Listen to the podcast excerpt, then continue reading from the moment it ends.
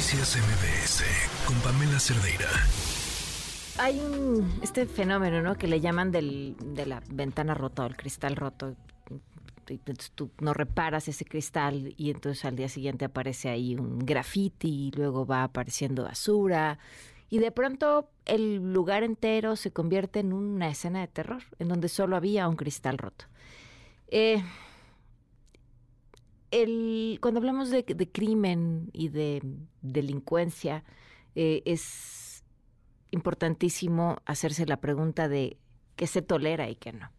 Y aunque todos entenderíamos que nada debería de tolerarse, o que hay delitos que simplemente no se persiguen porque no da la capacidad de las autoridades. Pensemos en los robos de celulares, por ejemplo. ¿Cuántas veces les han robado un celular y cuando han visto una autoridad persiguiendo al ladrón celular? Es más, uno sabe dónde está ubicado el celular en ese momento y nadie, nadie va a ir a ayudarte a recuperar tu teléfono, denuncia en mano. Eh, pero no podemos dejar de preguntarnos en un país como el nuestro, ¿qué se ha dejado pasar?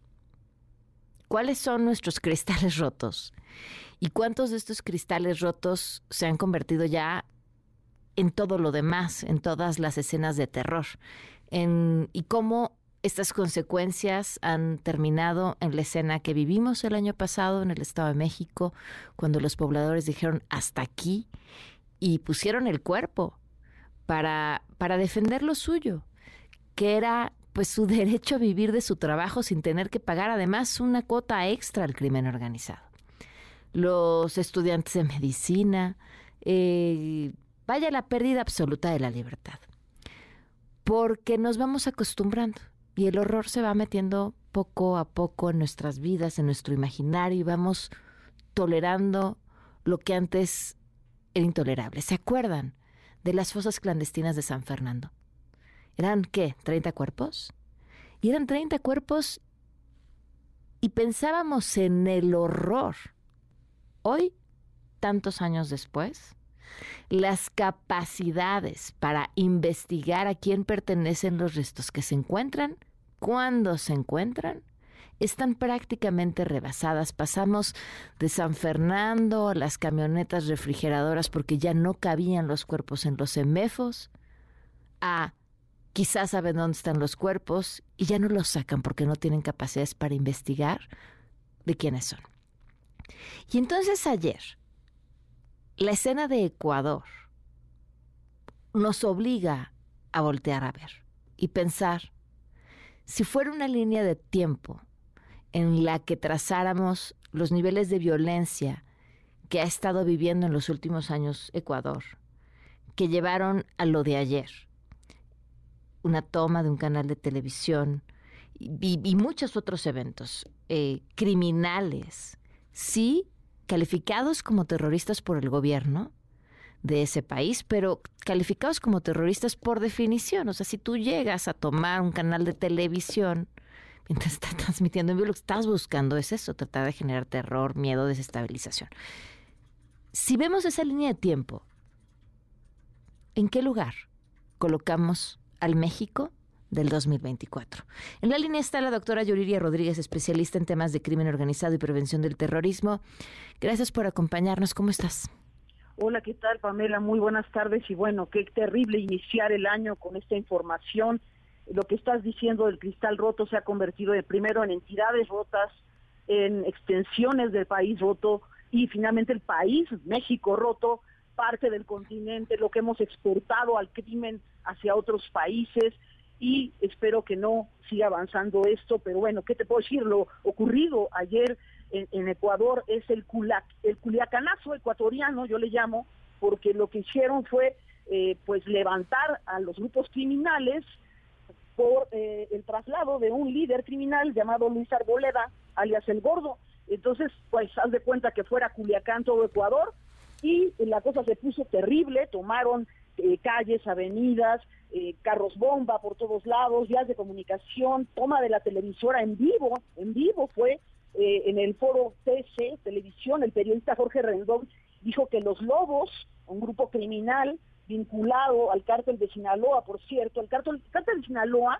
hay que decir que el cártel de Sinaloa lleva 20 años en Ecuador, No, no fue ayer que se, que se juntaron, no fue antier, no fue hace un mes. Es más, el cártel de Sinaloa funda y genera grupos criminales en Ecuador. No es que estén colaborando solamente por algún tipo de proyecto criminal a corto plazo, llevan colaborando 20 años, lo dicen las propias autoridades ecuatorianas y de Estados Unidos, Pamela. Entonces, eso ya se veía venir. Claro que sí, ah, recordemos que asesinaron en agosto del año 2023 al candidato a la presidencia Fernando Villavicencio, asesinado en Ecuador justamente por estos grupos de sicarios al servicio de pandillas y de exmilitares que fueron contratados por el cártel de Sinaloa y que también hoy trabajan para el cártel Jalisco Nueva Generación, Pamela.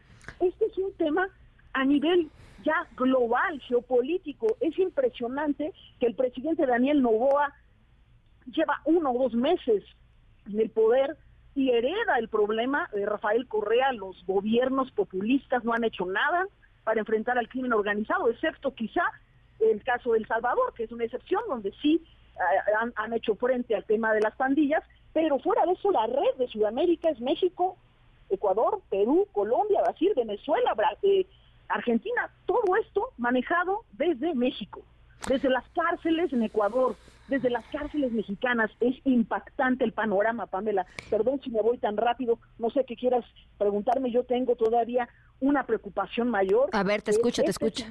este escenario del culiacanazo, yo le llamo culiacanazo ecuatoriano, eh, en prospectiva hacia el 2024 puede ser un ensayo de los grupos criminales mexicanos en el territorio ecuatoriano.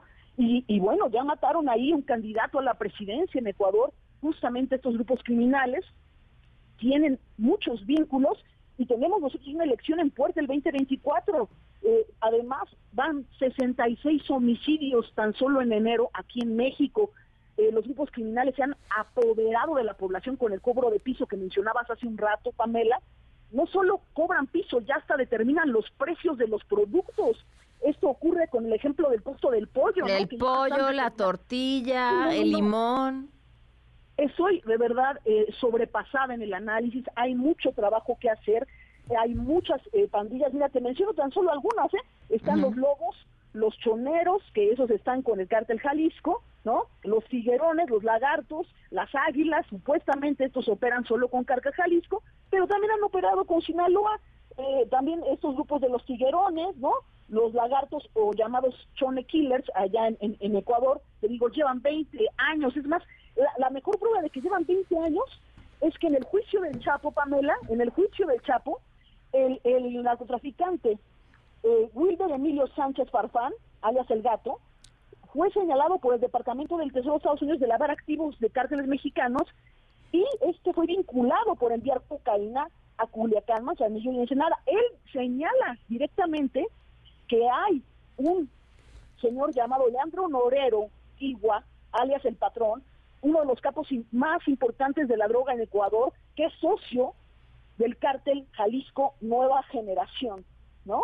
Y curiosamente este personaje muere tras ser detenido en una, en una balacera dentro de la prisión de, de, eh, Cotapaxi. Entonces, eh, es impactante lo que estamos viviendo, eh, la extensión de los grupos criminales mexicanos. Estas son sus redes en toda Sudamérica. Esa es la verdad, es lo que estamos dejándole al mundo a nuestro continente desde México.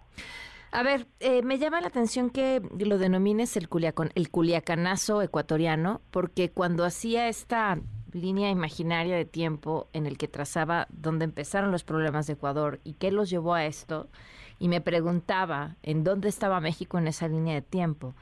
Em, si tú le llamas el culiacanazo ecuatoriano, es decir, ya estamos más allá de lo que sucedió ayer.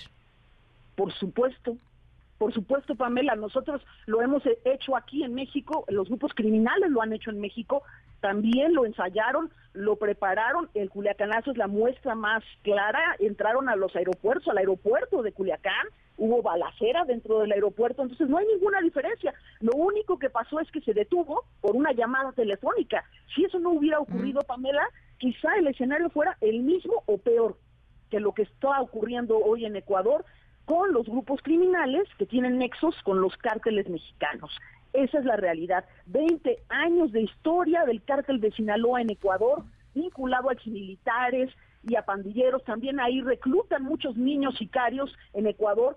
Se habla de una de un lugar específico de reclutamiento en Ecuador donde el cártel de Sinaloa hace esto, ¿no?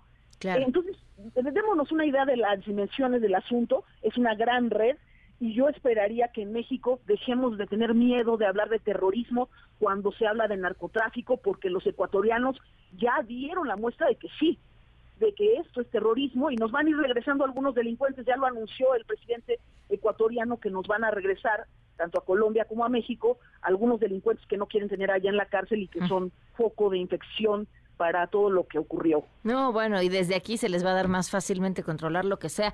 Muchísimas gracias, Yuriria, por acompañarnos.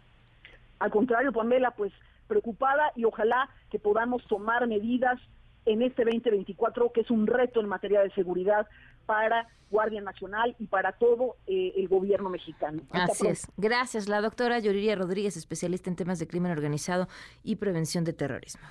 Noticias MBS con Pamela Cerdeira.